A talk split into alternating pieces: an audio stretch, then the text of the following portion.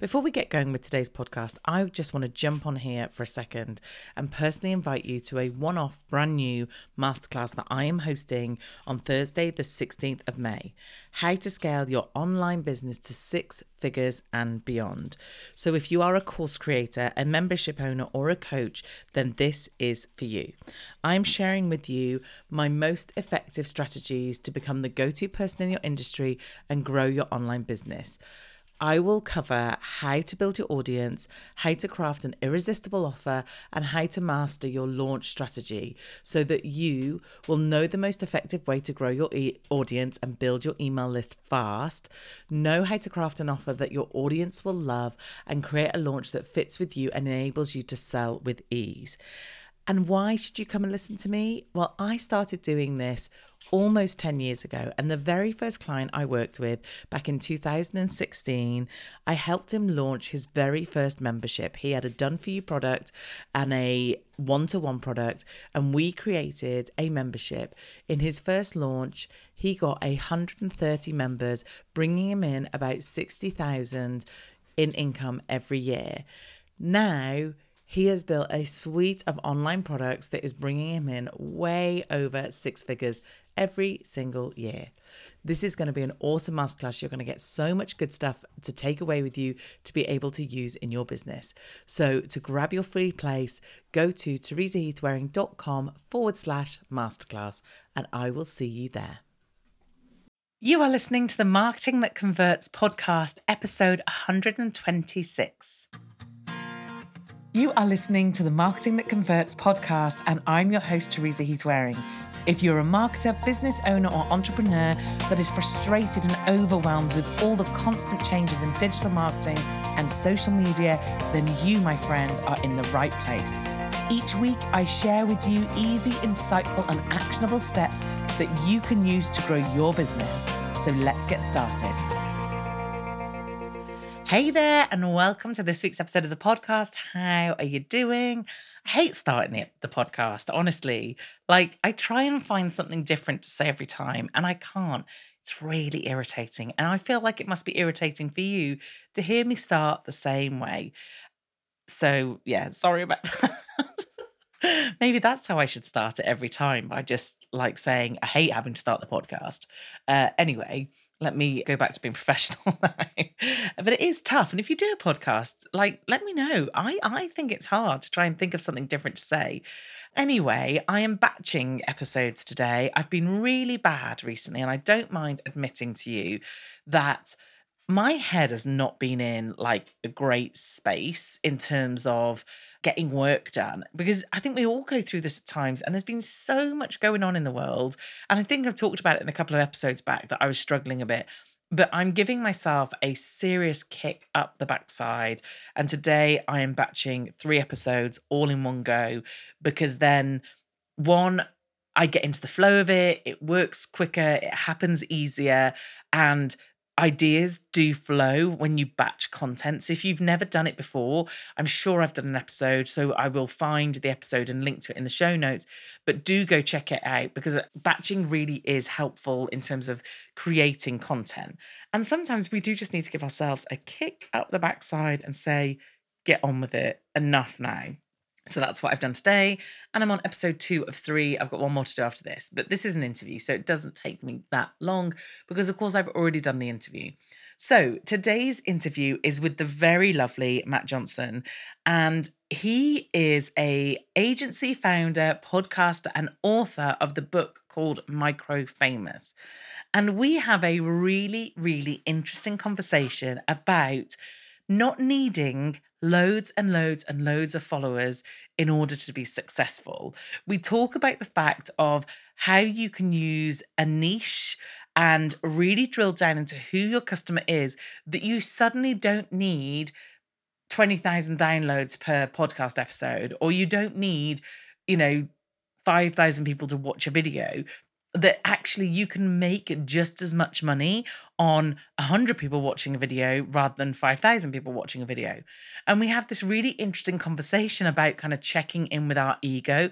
Because do you know that sometimes I, I really genuinely have to do this. I genuinely have to check in with myself because sometimes I will do things because my ego wants me to do them. So I will be invited to speak on a particular stage or a particular location, and I'll be like, oh, yeah, totally want to do that. And when I look at the business reason for it, there isn't one. Like the audience might not be my type of audience. I might be getting to go somewhere amazing that I want to go to, but actually, from a business point of view, it's may not be the best use of my time, but it's my ego going, oh no, but wouldn't it be amazing to go there? Or how amazing that these people have asked, or how cool that you get to fly somewhere, or how will it look on your social media? So, this was really interesting. And I think this is such a great reality check for us all to have. When we do stuff, are we doing it for our ego or are we doing it to grow our business because sometimes we don't need to do that thing to grow our business. We can still grow a really successful business without being the Instagram famous person that we think we've got to be, or without getting the 100,000 downloads on a podcast. We can still be successful. It's just where your priority lies and what you're doing with it and how you are using that following so I had a really, really lovely chat. He's such a nice guy.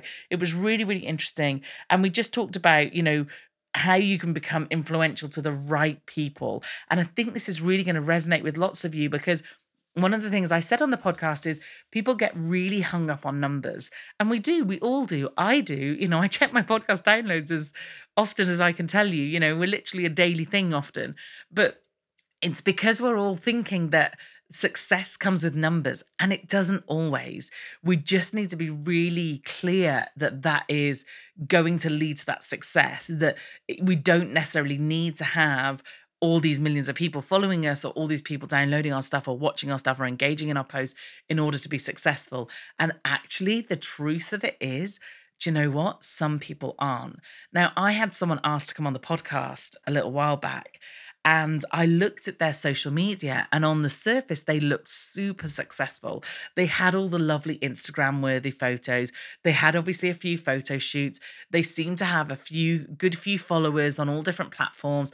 And then I started to dig a bit further, and actually, there was no credibility behind them literally none. I couldn't find what their business was. I couldn't see who they'd helped. I couldn't see like proper testimonials they talked about them being a speaker, but when I looked at their speaker stuff, there was not any pictures of them stood on stage. There was no credibility behind it. And the reason I tell you this is not to be mean about someone. Obviously, I've not told you who, so that's fine. But the reason I tell you this is because it's easy to to inflate all those things. If you want loads of followers, like you could go and buy them tomorrow, you know, but what use would that be to anybody? Absolutely none. And although I wish my Instagram would grow faster than it grows, although I know I have to work my bum off to get followers and to get people to listen to the podcast and to get you guys to recommend my podcast which you know i would love it if you could. If you've got a friend or two that you could just say hey you want to listen to this woman? She's all right on occasions. Um you know in between her uh, terrible intros. But you know although i have to work really hard for that i know that you listening i know that when you know you pick up your your earphones to listen to this podcast that you're totally invested in it rather than you know me buying 100,000 followers on Instagram and knowing that basically 97,000 of them or wherever I am at the moment about 3,000 followers you know, are pointless. So, what's the point in that? So, like I said, I think this is a really good episode for one, reminding you you don't need those numbers, giving you an ego check as to are you doing these things, and then giving you some actual practical steps in terms of how you can become that micro famous, how you can make sure that you are famous to the right people. So, I think you're going to love this episode. I really enjoyed chatting to Matt. He's a really, really nice guy. And I will obviously link up to all his stuff in the show notes. But I hope you enjoyed today's episode. And without further ado, here he is. So I am really pleased to welcome Matt Johnson to the podcast. Welcome, Matt. How are you doing? I'm so good. Thanks for having me. Good, good. We've just been having a lovely chat about Matt being in San Diego and being one of my favorite places. And Matt's just reminded me that we met each other last year at San Diego in San Diego. And it's just crazy how time flies and who you meet when you go to these things. So it's awesome that we've been able to catch up. But Matt, in case my audience don't know you, and obviously I've done an intro, but in case they don't know you, can you just tell us who you are and how you got to doing what you're doing now? Yeah. So the uh, the the back of the napkin story is I run a podcast production agency specifically for coaches, consultants, and thought leaders. It's 100% done for you, uh, and uh, I, I, essentially run it in about four hours a week. So we have an amazing team of specialists that do all the work behind the scenes. I just built the system and then make sure that the trains uh, run on time, so to speak. Uh, but I got here, you know, five years ago. I was just some dude working at somebody else's marketing agency. I got the opportunity to start working with some influencers that were key relationships in the agency, and I started doing uh, Google Hangouts back when that was a thing.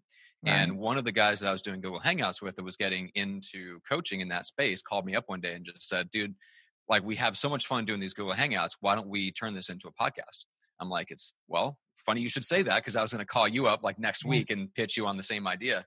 Uh, that was five years ago. So um, we ended up starting a podcast that uh, got named like the top five in the residential real estate space. We had a blast. It's got a million and a half downloads. I wow. still I took a step back from being the main co-host uh, on that, and so I let my partner kind of run with that. But I still uh, I still have fun, you know, dropping in whenever I feel like it, parachuting in and, and co-hosting yeah. that show, and you know, giving him a hard time so yeah, that's uh, that's kind of how I got started. And then the more I did podcasting, the more podcasts I launched as part of like my kind of marketing consulting. I yeah. realized that that was actually the most effective thing I could do for business coaches and consultants. And so I just dropped all the other marketing consulting stuff and just went deep on podcasting. So now we just do that one thing for one type of person. And how long have you been doing it for? I'm just interested because podcasting seems to have taken a real rise in profile in the past, I don't know, 12 months here in the UK. So when when did you start focusing purely on the podcasting bit? Mm, I started the podcast in 2015. I probably didn't focus on running it as an agency until the end of 2016. Mm. Um, I was a big fan. I like I got into Adam Carolla's podcast within like six months of him starting it, it would have been like 2010. Wow. If I hadn't had that foundation of being like a fan, uh, almost a super consumer of podcasts, I wouldn't have thought about it either. Because yeah, it wasn't getting a lot of attention. Uh, in the agency where I used to work, like I said, we did like Google Hangouts and stuff, and webinars were mm-hmm. still big. But yeah, podcasts, there was like I think two or three podcasts in our space up until that point. Now there's probably there's somewhere between 50 and 100, maybe even more than that. So mm-hmm. yeah, it's it's definitely the numbers have exploded and the attention that it gets like on the national stage has exploded. Uh, but I happen to be a fan way before that. That and and I find that really interesting recently, you know, because here in the UK we have the BBC and the BBC are really pushing podcast heavy. Every kind of celebrity, comedian, whoever is now starting a podcast as well. And it's like I don't know about you, but it's like stop jumping on our bandwagon. Like you go and stick to your TV. Like leave our podcast alone. It's competitive enough anyway, without having you lot there with your big production and all this sort of thing. So it's just really interesting. I I don't know why do you think that is? And I know we've I've brought you on here because you've got a book and I want to talk about some of the concepts around the book. But why do you think we like podcasting when we have video and live video and Insta stories? I, I just find it fascinating. I just I think there's something special and different about something you can listen in your ear while doing something else. Mm. I don't know about you, but like when I'm if I'm not hanging out with somebody, if I'm just alone, I can't even watch a movie anymore. I can. I can do sitcoms to an extent, but uh, but you find yourself like even then like reaching for your phone, scrolling through Instagram. Yeah. You know, I, like I can sit for a couple of hours if I'm by myself, and I can go from one YouTube video to another if they're mm. interesting. But I think just the the short attention spans with video uh, is mm-hmm. getting shorter, and so the idea that people are just going to sit there and watch a half hour show, unless it's something really really good, uh, I think our attention spans are just getting shorter. But when we can have something in our ears and we can still be doing something else that occupies a different part of our brain, that combination actually works really well. So, mm-hmm. like if you dig into the numbers behind the scenes, on, and I'm sure you've done this on Apple Podcasts, once they started tracking how much people listen to a podcast episode, you're shocked. Like people are listening to 80, 90% of a podcast episode, like on average. We're not talking about the super mm-hmm. fans, we're just talking about the average. So it's insane how much people will sit there and listen to 80% of you talk for 45 minutes. There's literally no other, there's almost no other content where people would do that. There's definitely no other marketing medium. Like, good luck getting somebody's attention for 45 minutes on a Facebook Live. I do it, by the way, on my real estate show, and it's hard. Yeah. It's really, really hard. Yeah. Uh, and we don't get any favors from Facebook anymore on live video. Yeah. And I think eh, for me, uh, you hit on it exactly. It's the fact I can learn and do something at the same time. I Mm-hmm. hate wasting time. It's a huge frustration to me. So if I've got to drive somewhere, if I even so every morning I put this ridiculous makeup on every day. it takes me a long time, about an hour to get ready every morning. But every morning, that's what I do. I listen to a podcast, I listen to Audible, because it's this inane activity that I have to do that I don't have to think about, that is like second nature to me now. And it's like the fact that I can, I need to do that because obviously I'm on camera all the time, but the fact that I do that and then I can learn is just amazing. Mm. And for me, doing a podcast, I like the fact that, and I've talked about it before on the podcast, that someone is listening to this and I am in their ears right now. You know, it's so personal. It's so, and, and when you do it authentically and when you do it naturally, which took me some time to find my, my space and how I felt about it and to get over the hang up of it needs to be perfect and I can't say mm, and I can't make a mistake. And whereas now I literally, I was going to say, I just put out any old rubbish. I hopefully do put any but it's very authentic. And because that's how it would sound if I was talking to you, if we were on the phone and you know, whoever's listening to this now, if, if the three of us were having a conversation, that's how it would sound. So for me, I like the authenticity and I like the personal touch of it. Whereas, like you said, on a video, I tried to watch because uh, uh, we're on lockdown and my daughter was here, and she wants. I was doing way too much work. So I said, we'll do something. Let's watch a film, she said. She put Avengers Endgame on. I mean, we're not talking a five minute film, are we? Jeez, Good man. Lord. And I literally found myself every 20 minutes like, oh, shall I make a drink? Oh, do you want some popcorn? Oh, I'll just check on so and so. Oh, I'll just do this. I couldn't do it. I couldn't sit there. It was insane. But yeah, yeah anyway. So for me, I love the podcast. I think podcast brilliant. And the fact that you've been doing it for such a long time is kind of crazy because it feels like now everyone's doing I know. it. I felt like I was late to the game in 2015, and then Yeah. you get yeah. Then now I'm somehow magically transformed into an OG of podcasting, which is like especially in my original space in real estate. Yeah, it's very weird. Um, Yeah. Yeah, because there's so many new podcasts that have come out since then that they look up and go. Like I've had people come onto my my podcast and go, "Oh man, I started my podcast because of you." I'm like, "How long have I been doing this?" Terrible. Don't tell me that. Yeah. what episode are you on? You I know? don't track them. I have no idea. 300 and something. Yeah. Like at one point we were doing two and three episodes a week. I put out so much content. It's insane. I love it. I love it. And I do like that when you're like, what episode you're on and it's like a hundred and something. It's like, that is a long time, man. Yeah. At You one know- point I was doing between six and eight hours of Wow. live video podcasting a week. That's crazy. That's so much. Anyway, uh, talking about podcasting. So tell us about your book. What is the book about and why did you write it? Okay. So the book is called Micro Famous. And actually the reason I wrote it and what led to like led me down the path to eventually writing it was that first podcast, right? Because it got like in in the space that it's in, it gets a lot of downloads compared to the other shows. Uh, really great numbers, lots of attention, social media. We get named to like the bunch of the lists. I, I just got an email the other day that we are named to like the top 20 podcasts in the space and stuff like that, which is awesome. Great. Yeah. But at the same time, I also started a podcast in the same space with another co-host, and I had a, a, ownership stake in the coaching business behind each of them. So I co-hosted each, and I had a business interest on the back end of each. Right. Mhm. So two different podcasts. One had the mainstream following, got all the attention, got all the downloads, got all the accolades. The other one hasn't had a single episode go over like 4,000 downloads and it built a half a million dollar coaching consulting business in less than two years, two and a half years. Right. Um, one of the things that I noticed about that podcast, so much, much tighter, smaller, focused audience, Mhm. much deeper content right? Content that the rest of the mainstream couldn't handle and actually actively turned them off right repelled them. Yeah, we were talking about stuff that they could not relate to.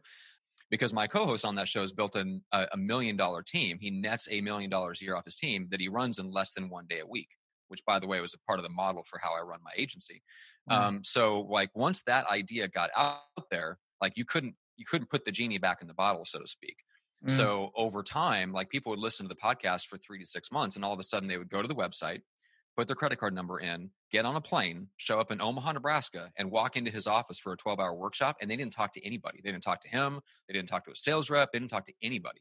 Mm. So, like stuff like that happening compared to my other podcast that was much harder to monetize with a larger audience and smaller products, it just got me thinking like none of that stuff made any sense because I feel like just about everything we've been told in terms of how to succeed over the last 10 years in online marketing has all been the maximum number of attention and eyeballs on your stuff. Mm-hmm. Sell them a low price product, and then some small percentage of that audience will want to buy something more expensive from you. So create something for them that that would just offers some some premium version of what you of the low price product, right? Like like that's the path that we've been sold. Yeah. And we just did the exact opposite with that podcast, and it worked really well. And so it, it just sent me down that that path.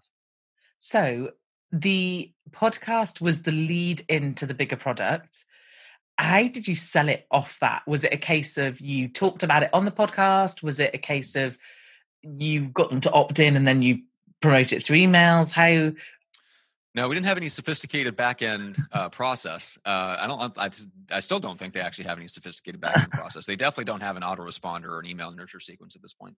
Um, they should, uh, but no. All we did was uh, we were good at authentically talking about it in the flow of the conversation on the podcast. Great, yeah. that is amazing. But like you said, what I find fascinating about the world we're in at the moment is one, everybody is obsessed with numbers and they only want the big numbers. I was on something literally yesterday and someone said, Should I do Instagram stories? And they said, I've only got 600 followers on Instagram. And I was like, 600 followers. Imagine those people in your house. Like, that is a ton of people. 600 people. That's a lot of people. And I think this is the this is the the thing where people are coming from now they're looking at these big numbers thinking to be successful i've got to have that many downloads i've got to have that many people on my email list that many people following me on instagram because there are people out there who have got these big numbers and are successful but and i want you to tell us the the premise behind this but presumably it's a case of if you're finding the right people and you are absolutely like a dart straight into those people this is going to interest you, then it, you don't need those big numbers. Yeah, hundred percent. Yeah, that, that's literally the the entire thrust of the whole book is to get people to think about this differently. Um, because to me, like when I think of what micro famous means, it's it, it has always meant to be famously influential to the right people, and there and I could break down every single part of that because that to me like that's the formula, right? If mm. it, but it's a formula for a very specific type of business. It is simple profitable, and rewarding. And the thing is, is not everybody wants that. Some people want messy, complicated businesses for personal reasons, right? They need to have 15 different projects. I'm not that person. Like yeah. I'm that person that I want to work less than 20 hours a week. Yeah. Like I'm I'm a natural introvert. So this is my ideal kind of marketing is conversational. It's fun. It's awesome. Like we get to talk about ideas. Um, and so I don't need a thousand things going on at one time. A lot of people do. Yeah. But if you're not that kind of person and, and you look at somebody like a Gary Vee who works 15 hours a day, and I don't know when he sees his family, but good, right. good luck to that guy staying married. Yeah. All power to him. But like when I look at that, I see all kinds of things I don't want. Like that, that's when I, that's what I see when I look at Gary Vee. I see a life I don't want. Mm. When other people look at him, they go, "Oh man, I want, I want that level of attention and followership." Right? That's yeah. not what I'm interested in. I'm interested in like I want the people in my world I want to be famously influential to them and I want to solve like the most valuable problem in their mm. life so that I make a massive impact and then I I you know like move on and do other things. Yeah. And I think that's the thing. It's like it's really and this is a hard conversation to have with yourself because it's like let's just check in your ego a minute. Mm-hmm. What do you really want? Do you want the followers and the fame and the the stuff that comes with that or do you want to make money or do you yeah. want to build a business you know because followers do not necessarily equal money uh, you know granted there is this i don't know rule or whatever which obviously is true to a certain extent that people have got to see you in order to start that process of you know funnily enough someone who, uh, who's just joined uh, one of my online programs today saw me for the first time speak a year ago literally to to this point last year and it took them a year. So you know you know you need those people following you in order to start that process but is it just about going check out how many followers i've got on instagram or mm-hmm. is it about turning that money and which is more important to you? Because i guess we do a lot of stuff for the numbers thinking if we focus on the numbers the the sales will come. Yeah Yeah, and that then that's exactly what what I would call like the big lie of the last 10 years of online marketing is that more content equals more sales. Hmm. Right? Because more content is supposed to get us more attention. And then after all, attention automatically converts into sales, right? Like Mhm. Nope, sorry, that's never been true, and it's definitely not true now. It, it- there Yeah. was there was a I think a sliver of time when it looked like it was true. You know, so around the time that you know Grant Cardone writes the 10x book, right? Amazing book. I love the book. The mentality is awesome, but he talks about how he amped up his social media to the point where he's posting like you know I think it was like 50 to 100 posts on Twitter a day. Like every every 17 minutes, something was going out from Grant Cardone's? Twitter account. There was a sliver of time where that worked and then the social media networks caught up and went well this this is destroying our user experience we can't have this like this is not Mhm. what human beings this is not how human beings communicate Yeah. and they stuck an algorithm between us and our followers that changed the game again and it made it more like natural human communication like you don't nobody walks into a, a cocktail hour and says something about their business that like delivers a self-promotional message every 17 minutes when they're at a networking event I mean, hey, if you're doing that and you can get away with it, yeah, all, all power to you. But um, That is but it's not, that's not the funny. real world. Yeah, Do you know- that is hilarious because whenever I talk about social media and talk about advertising on social media, I liken it to a network meeting. I said it's like Yeah. you walking in going, Hi, I'm Teresa, do you want to buy my stuff? And how weird would that be? That is brilliant. I love that. cocktail yeah, yeah, it is. It's well, and it, just brings it like it it drives the it, it drives it home, right? Because Yeah. people think that social media is a different thing. It's not. It's the same thing. It's Mm. just a little bit more scalable. And Yeah. it used to be massively scalable, right? Because you could reach thousands and millions of people, and that's theoretically true. But now Mm. there's an algorithm that says if you don't make the most engaging content the world has ever seen, you're not reaching a million people. You're reaching the same hundred people, and you're going to have to pay to reach beyond that.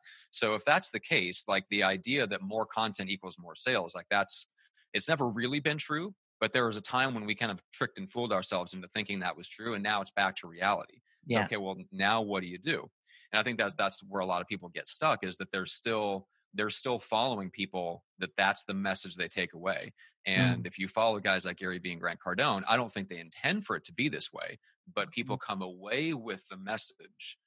I'm producing like anytime there's not enough sales in my business, the answer is producing more content. And so then they set out to produce more content. It doesn't produce more sales, and they're wildly confused.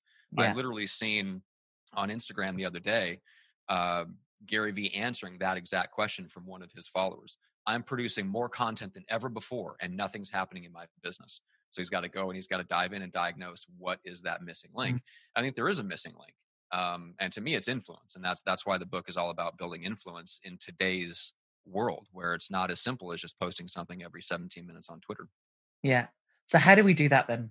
Yeah, let's, let's get Let's just get it. Okay. let's- just tell me what to do now. okay.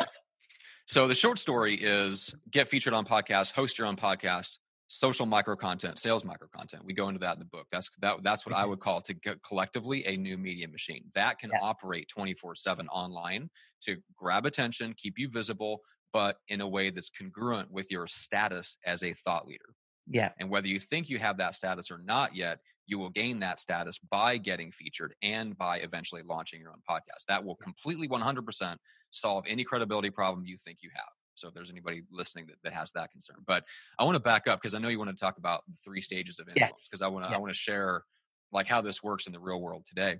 Okay. So the three stages are get seen, get noticed, get known hmm right? So get seen is when you're out there and you're just being visible, and people start to go, "Oh, Matt, I've I've seen I've seen that guy before, Yeah. right?" Or um, I think we're you know I think we're friends on Facebook. I think I follow him on Instagram, whatever.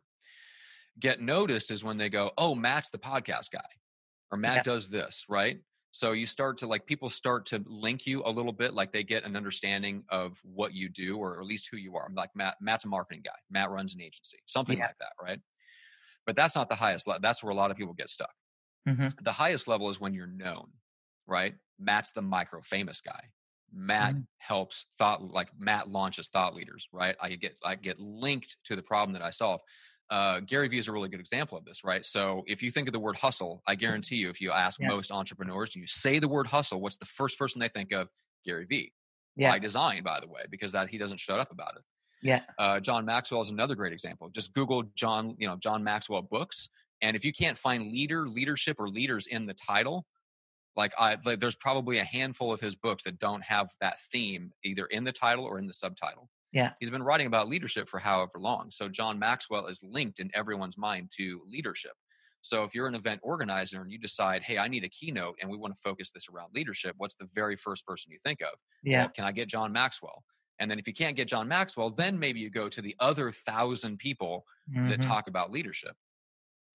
And so uh, the thing is that like we, we think of those examples, those are examples on a big scale.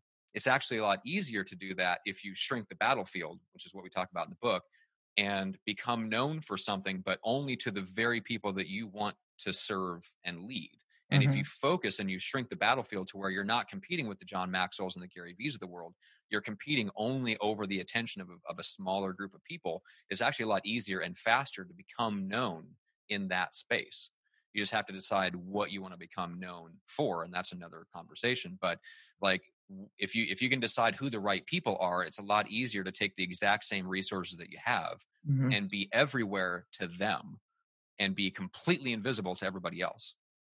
So, are we talking specifically niching down into, or are we talking creating content that's aimed at different people but ultimately brings them back to the same thing? there there's yeah there's multiple ways to go about that so we we talk about that in the book because you can you can create a new niche you can speak to an existing niche Mhm. right? You can speak to a type right? You can create your own niche by delivering content in a way that only attracts a certain type of person. I think that's where a lot of people are going these days. Right. uh, it used to be very easy to niche down. Like one of the guys that i interviewed a while back um, created a niche for himself called government marketing. It's a guy named mark mark amtower. And he was genius. 30 years ago he's sitting there he's just a marketing guy and he's realizing that government budgets are starting to balloon and the whole military industrial companies that want to cater to them had no idea how to market themselves and get government contracts. So he dives into mm. that. 30 years later he's still the guy. He's still Yeah. the government marketing guy. So that's like to me that's niching down. That's taking what you do that you could do for just about anyone and saying Yeah. hey, i'm going to serve this slice of the market. But they they all agree that that's a niche. Now what happens if you're like all of us and we want to work with more of like a demographic type well Mhm. that that's when it comes down to how you talk and where you're visible right? Because you're attracting the right people. I just don't i don't want any speaker. I don't want any coach. I want certain types of Mm. coaches consultants speakers trainers authors. You know what i'm saying? Like it's a it's a type of person not necessarily like a niche in that sense. So i Yeah. think there's all kinds of ways to slice it. It's about finding who the right people are for you and then and then going after them. So, do you think then that the because one thing I talk about a lot and, and that I'm a big fan of is authenticity of you and who you are. And I talk about, you know, when I joke that I Rough and Ready podcast, you know, that th- the way I am, the way I teach, the way I put my content out there, the way my brand is, the way I look, talk, whatever, that attracts a certain type of person. So, for instance, if I look at the people in my academy, they tend to be mainly women. Now, it's not that I go out for mainly women. You know, I am happy for anybody to come into the academy, but there's something about me. And when I look at my branding, it's very feminine, it's very pink, it's very girly. And therefore, it's understandable that I'm going to attract that sort of person. So, Mhm. is do you think if someone sat there thinking, I don't know how to do the kind of not even getting a niche, but I, I don't know how to attract that right person. Do you think it's just a case of them being completely authentic with themselves about what they're putting out there and that will do that for them? Or do you think it's smarter than that? Mm, that is an interesting question, and and I'm going to give what I think might be a controversial answer, but I th- I think there's a basis for it, and because Seth Godin talked about this in his new book. Have you Okay. have you read This Is Marketing? Do you remember what he talked about? Do you know what? I haven't read it yet. It's on my Audible list. It, and it was on my list for a while too. I, I didn't read it when it first came out. I wish I would have. Um, so he has a really interesting perspective on on authenticity. He says something to the effect of, if you have a business that allows you to be completely authentic all the time, consider yourself a fortunate amateur. I'm like, Okay. wow, that was that was like a heavy ga- A gavel to the back of the head. Amateur. Fortunate okay. amateur Okay. because his perspective on it was, and I think he's right about this, which is professionals show up when they don't feel like it. They don't necessarily let their head, hair down all the time. So I think there's a balance. Like we we are in an age of it's it's there was something he called it like we're in an age of like forced authenticity. I think I don't remember Mm. if Seth Godin said that or not, if it was somebody else, but I think he's right about that. We are in an age where it's the authentic authenticity is forced because Mm. we have to do things like Facebook Live. So you gave the example of your podcast, like not having it heavily edited, and I'm the same way, right? Because if you work with me, you better show up to my age on the doorsteps of my agency. Like if you come to me and say, "Hey, I want you to launch and produce a podcast for us," great. Mhm. I'm not going to sign you up right away just because you say you want to. Like I, Mm. I'm hoping that you've already listened to my podcast, you've already heard me interviewed, and you know what you're getting into, and you know what I'm like, and you're drawn to my personality because I got to work with you and I got to have you Yeah. in my life for the next 12 to 18 months or longer. You know what I'm saying? Like I don't want Mm. people in my life that I don't that don't resonate with me. So that there's there's that element of authenticity of yes, just be yourself. But I don't believe that just being yourself will attract the right people because that depends on what you stand for and what your Mm. clear and compelling idea is that you're putting into the world. And if you haven't put a lot of thought into that and you just go out there and be yourself, even if it works, I think you fall into that category of fortunate amateur. Mm. And the thing about that is that that can work for a while, but what happens when it stops working? If you have no idea how you got there, you don't know what to do to fix it. Mm. Um, a good example is I'm I'm a musician, and I remember watching instructional videos that were recorded like back in the 80s and stuff, like when I was Yeah. first coming up, and they're hilarious because they would sit down with a drummer behind his kit. And they would go, so how do you do that like that? You know that that blues guy that do that thing with the snare drum and the tom. And he's like, well, you know, I just kind of and the, well, just let me show you. And then he would just do it, and it's lightning fast. You can't tell what is going on yeah, yeah. that like that's like you don't want to be in that position because what Right. happens if it stops working you have no idea what you did to get there you have no idea what to do to fix it you end up being that guy who can't you can't teach anybody anything Mm. right and that so that's not the position that i want to be in so I I don't focus a lot on authenticity and count on it drawing the right people if that makes sense. That yeah it makes perfect sense and it's really interesting because i've always like I said authenticity is a really big one for me and I, I think i'm very authentic but actually i am authentic but i still show up i still work hard i still i still um you know because there are days where people don't want to get up and don't want to do it and quite frankly having to put a smile on my face and do an insta story does not fill me with joy but i do it. So so I I guess in some ways I'm not that authentic because I'm not showing you the this is absolute whatever today. You know, I I am I was still supposed to do that story three hours ago, and I just now dragged myself to do it. exactly, and I'm not going to tell you that. I'm just going to just go on and do it and be like, oh, this is what it is, and you know, Mhm. but but it's not being I'm not being unauthentic, but I'm not showing the the kind of dirty laundry with it all. Do you know what I mean? It's Yeah. Well, and that's what's tricky about, you know, TikTok mystifies me, right? Like Yeah. I, I have, I've, I've looked at it. I'm, I've refused to jump on it. I'm not getting an account. Somebody will make it work. Like I guarantee you, somebody speaking in social media marketing world next year that I got hundred thousand followers on TikTok and I made six figures in my business. Great, fine, good for you. Yeah.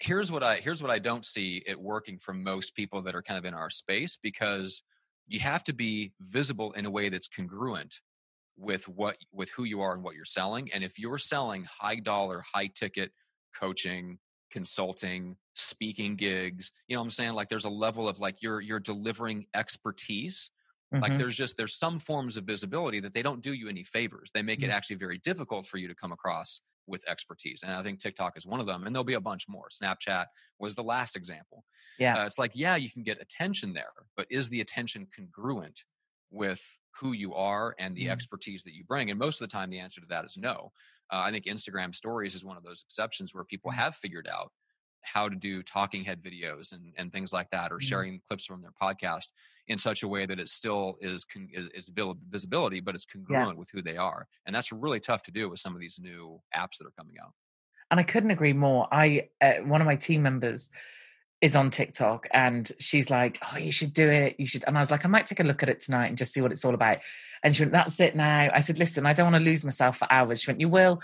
And I literally was on it about seven minutes, and I was like, ah, "This is not for me." and she said to me, "You'd be hilarious on it," and I was like, "Yeah, maybe, but it's not what I do. It's not my, you know, that's not my audience. That's not I." If you know me and you're in the academy and you get on a coaching call with me, I love a laugh and I drink too much gin, not on the coaching calls. You know, I talk about drinking too much gin. I, well, some some coaching calls. Uh, you know, a nip, and a nip. That's Yeah. a word, right? Just a little bit, just a to get me through. a little nip. yeah, you know, and I'll be honest, and I love a laugh and I can be silly and whatever, but that is a that's in a closed environment, you know, and I don't know that that is the environment. I don't think that's the what I want to be out in public to the world. And I, it wouldn't add anything. Me doing a stupid video on TikTok, and I do unfortunately don't find them, some I find vaguely entertaining, but a lot I don't, is mm. not going to help me or my audience at all, I don't think, at this point. Like you said, someone might find a way that suddenly it becomes, okay, you know, I can see this working. And it was funny mm. because someone was saying to me about TikTok and Gary, Gary V, and they're like, Gary's on there. I was like, yeah, but Gary creates so much content. And I could pretty much guarantee he's not even creating the content that's going on there. It's content from other places, or it's, you know, one one I saw was he was talking to a girl being interviewed, and that someone just got that interview and took that interview and put it on TikTok.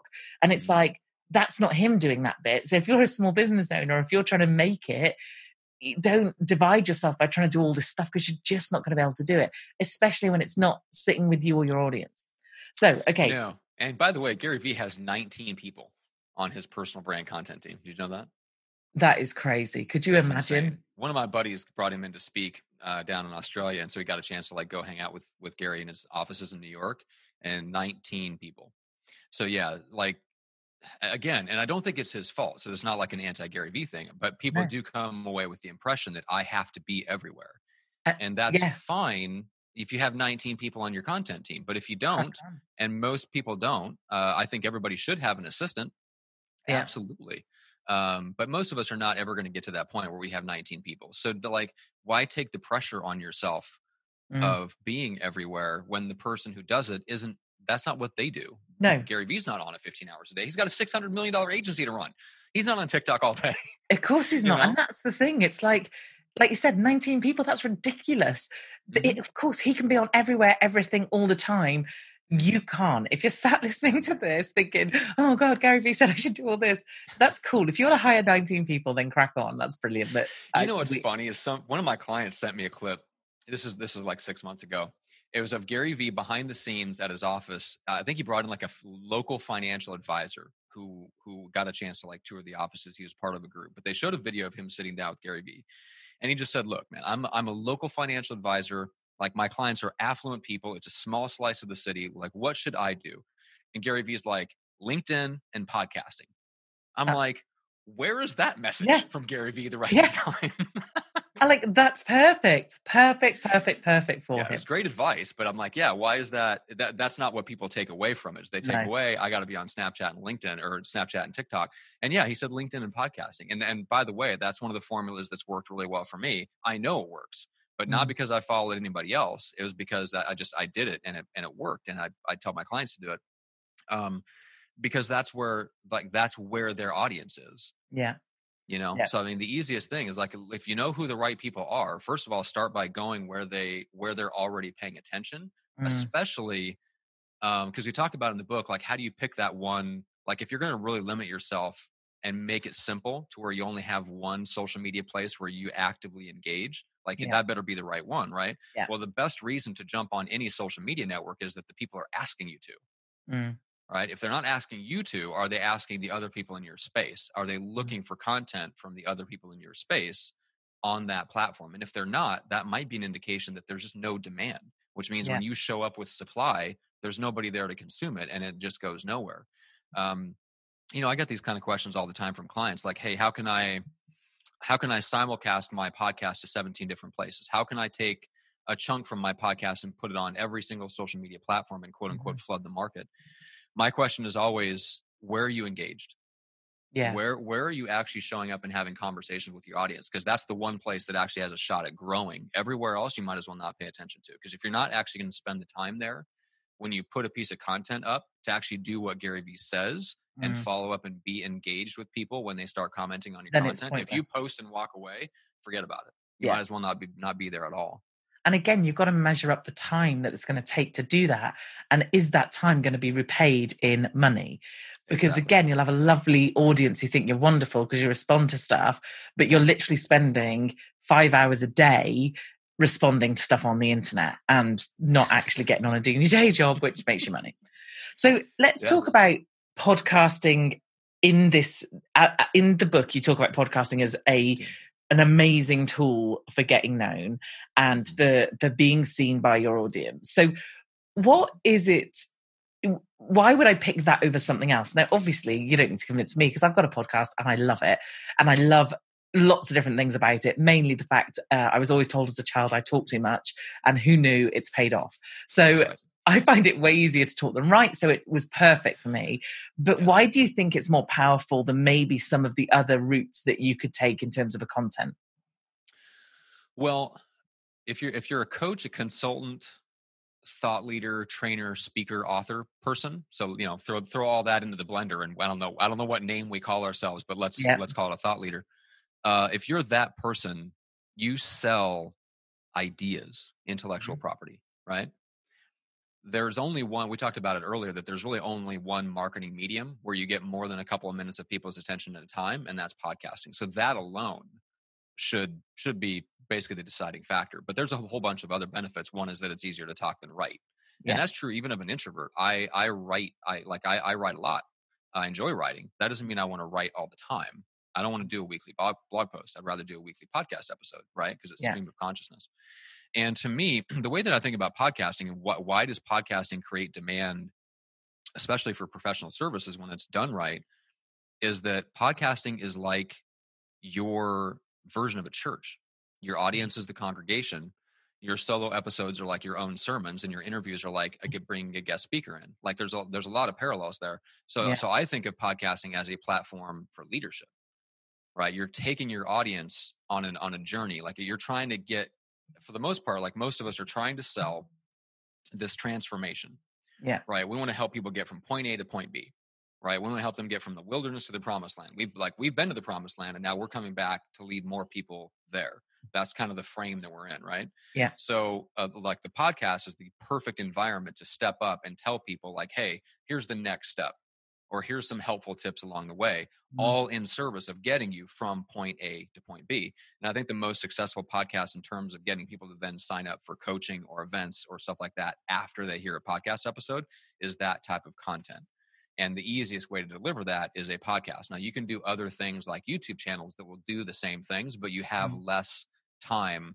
So it takes way more preparation because you might only have five minutes to hold somebody's attention. Yeah. Whereas a podcast gives you 40. Yeah. Yeah. So that's absolutely. how I think about it. And I saw something, I was at a conference ages ago, and they talked about going um, deep rather than wide. So you're much better off having 50 people listen to a 40 minute podcast episode than having 100 people watch a two minute video you know it's not always about those numbers. Like you said it's about the fact that they're sitting and listening for such a long time. And i don't know about you but i often find when you get someone new to the podcast they then go back and listen to all of it. And it's like you know they start consuming all of the episodes. And it's just like geez their heads at the end of it must be like oh my god because it's a lot of content there's a lot of stuff in there. I mean i can talk for britain and i cram in content when i do solo episodes. So there's a huge amount but it's just the fact that that's how kind of that's how it works. And that's once you get into it there's always something else to listen to especially if you've done a, quite a few episodes. So purely out of my own sheer nosiness what am I doing to get on other people's podcasts? So for me, and I have to say, and this is so weird, I in my academy, I have four areas that I focus on: get seen, get emails, get sales, get fans. So when you started your three strategies, like, oh, okay, this this kind of adds up. And when I talk about the get seen section, all I do in my business, which I don't think people believe, but my only focuses are my podcast, i.e., getting people on mine, me getting on other people's, and me speaking on stage oh and social media obviously because i'm i'm in every social media. But that's it. I don't do i'm not trying to be on youtube i'm not trying to blog i'm not trying to do anything but those things. And to be honest the speaking from stage is purely my own love of speaking from stage. You know it's it's still obviously a very good uh tool but that's really just because i love it. So obviously i get cool people on my podcast and i'm very lucky and i've i've had some you know, brilliant people on. So that's cool. I've got that. That's nice. What about me getting on others? What am I doing to get on other people's podcasts? Okay. And, and I recommend this to all my clients who already have podcasts too, because to me, this is the foundation of reaching new people who are Mm. super highly targeted and actually looking for solutions, right? Unlike content on social media, even paid ads, right? Yeah. Because people aren't that there's no there's no search intent there. They're they're there on social media for other reasons. But when they're listening to a business podcast, they're listening to it because they're looking for solutions to the problem. They have pain and they're Yeah. trying to make the pain go away. So in terms of like getting on, I've heard a couple of different perspectives on this, but I'm I, as you can, you know, like I mentioned that I run the agency in just a, a few hours Yeah. a week. I'm I'm huge on not doing things myself that I don't have to. Yeah. So what I do to get on podcasts is I have someone on my team who, in addition to producing one of my podcasts, her her half of her job is to pitch me consistently week in and week out to to small, medium, and large podcasts, Yeah. right? And so we're sending like basically a pitch email that I wrote. So, and then she is looking for opportunities when she tracks down a new podcast to pitch me on. She's looking for opportunities to leverage my existing relationships to usually name drop. Mm. So if there's one thing I would suggest is whether you reach out yourself or whether you have somebody else to do it, start with your existing network Mm. and maybe look in LinkedIn and search for podcast hosts and see how many of them are second level connections where you Mm. know you have somebody in common. Maybe even if it's somebody that they've interviewed. Like Yeah. you've you've interviewed a couple of my friends or or Yeah, yeah. you and I probably share multiple podcast guests. Mm. So if I wanted to get featured on your show, I would reach out either myself or through somebody else and I would say, "Hey, like you've had Dana on. Dana is a Yeah. client. We actually produce her Boss Mom podcast. Yeah. Uh, I thought the content she shared was great. I've got a little bit different spin on it. If you'd love, you know, if you enjoy having me on the show, here's a link to my book. You know, just thought I'd Mm. reach out. So even something simple as that, you can do it yourself. Uh, I, you know, one of my friends is Nate Hirsch. He's been on 300 podcasts and he has a VA do all the research and then he does all the reach out himself. I'm like, that still Yeah. sounds way too much. So I've Yeah. got a system on the back end that just my team does it. It's actually part of our like we we sell that program kind of behind the scenes if you buy the book, um, to where you can literally just plug somebody in who's a 12 to 15 dollar an hour person send them through this four week program and they pop out the other side fully trained and equipped to just pitch you Brilliant. so like that's what i would recommend because i don't really think anything Yeah. but showing up to the interview is worth most experts time if you make a Yeah. 100 bucks an hour it's not worth doing anything else but just showing up And it's funny, you know, being a podcaster, when I first started, well, for the first 20 something episodes, I didn't interview anybody. I just literally got comfortable with doing my own podcast. Mhm. Then I very luckily managed to get Pat Flynn and Amy Porterfield as my first two interviews, which was awesome. It took work, you know, I, and people say, How'd you do it? And I flew five and a half thousand miles to take them for coffee, but it worked. basically yeah Um, so, and then from then on, I've been able to look at their connections and go, who do they know? And then I got Rick, and then I got Jasmine, and then I got James Wedmore, and then and then you meet someone, you know, at, a conference and go, I'd like you on, and and you can do that. And then as I've grown and as the podcast has grown and other people have seen who's been on mine, I'm getting more requests, which is lovely because now I get to see people who m- perhaps wouldn't have come up in my world. But what I've noticed, is I'm getting requests off people who I'm like, you've obviously not even looked at what my podcast is about and who my audience might be, because this is the most awkward fit in the world and it's absolutely pointless. So I think having someone who can do that research and know for sure that it's a it's a good fit or at least it's your audience or you know potential audience then it's got to because you've got to add value to the podcaster haven't you because otherwise what's the point and they're not going to have you on just to be kind which would be Yeah. lovely if you know Gary V would have me on something just to be kind, uh, but I don't think he's going to. Um, but yeah, no, that's perfect. Thank you, thank you for that. And, and like I said, it, it's on my strategy only because it's for me in terms of content creation. It's easy. You tell me what you want to talk about, ask me questions. I could talk all day long because I know what I'm talking about, and therefore there's nothing really that I have to do in order to get ready for that podcast episode, other than just sit there and be ready to answer questions, which. Mhm. Is great. I could do that all day long. me too So, Matt, it's been so great to talk to you, and I'm obviously going to put a link to the book in the in the show notes and everything. But is there anything else you want to leave my listeners with in terms of if they could do one thing today, like to get out there and do something? What what should they be doing today? Mm, that is a great question. If they could do one thing today, I would tell them to I would tell them to pitch one podcast. Not a big one, just a small that. to medium sized one. Send a message, even reach out on the Instagram. People are having good luck these days reaching out to Mm. podcast hosts in their DMs. Yeah. Um, but yeah, find a podcast that you can pitch yourself on and just force yourself to send the message and see what happens. Because if you've never done that before, you might be surprised by jumping on and getting interviewed how much you enjoy it Mm. and how much positive feedback you get. And it's just a way more fun way to build your business than posting all the time on social media or paying for ads and things like that, which are insanely complex. You know, like there, there's a, there's a universe of stuff we could do, and just Yeah. getting interviewed on podcasts is a lot more fun. I love that because I love action taking and I want people to do that. I want people to actually go and pitch. You watch now, I'm going to get a ton of pitches. That's Uh, right. they're all coming to you. All my listeners are going to be sending me DMs. Can I come on your podcast, please, Teresa? Um, I'm not saying don't pitch me, uh, but also just the fact of asking the question. I asked Seth Godin to come on my podcast. Unfortunately, he wasn't promoting a book at a time, which was bad timing on my front. But I asked him, and he really politely came back very swiftly saying, I'm really sorry, Teresa, I'm too busy at the moment, but thank you. And I was like, brilliant, great. You know, I'm sat here, Brene Brown is like, she is burning a hole in my head of like, I really want Brene Brown on. I know this woman is massive. The chances of getting this woman are slim to none, but I'm going to ask her soon because what's the worst she can do? Say no. That's it. No one dies. And No you know, maybe the third time she might say yes. So, Sure. Matt, that's wonderful. And I want people to do that. I really do. And let us know that you've done it. Thank you so much for coming on. It's been lovely to chat with you. And like I said, I will link up to everything in the show notes so people can come and find you and check out that book. So, thank you so much for coming on today. Thank you. Oh, do you know what? I love that interview. I was just re re-watching because obviously I have a video of it, and like we did it quite a while ago because, as you know, I batched the the interviews, and I'd forgotten how good it was, and I'd forgotten half the stuff we talked about. So obviously, I was rewatching it, and then I got caught rewatching it again, and and I love the conversation about TikTok. And even though I recorded that some while ago, I say some. I, well, one that's terrible English. Some while that's not right. Uh, a while ago, uh, my stance has not changed yet on TikTok. If it does, you'll be the first to know.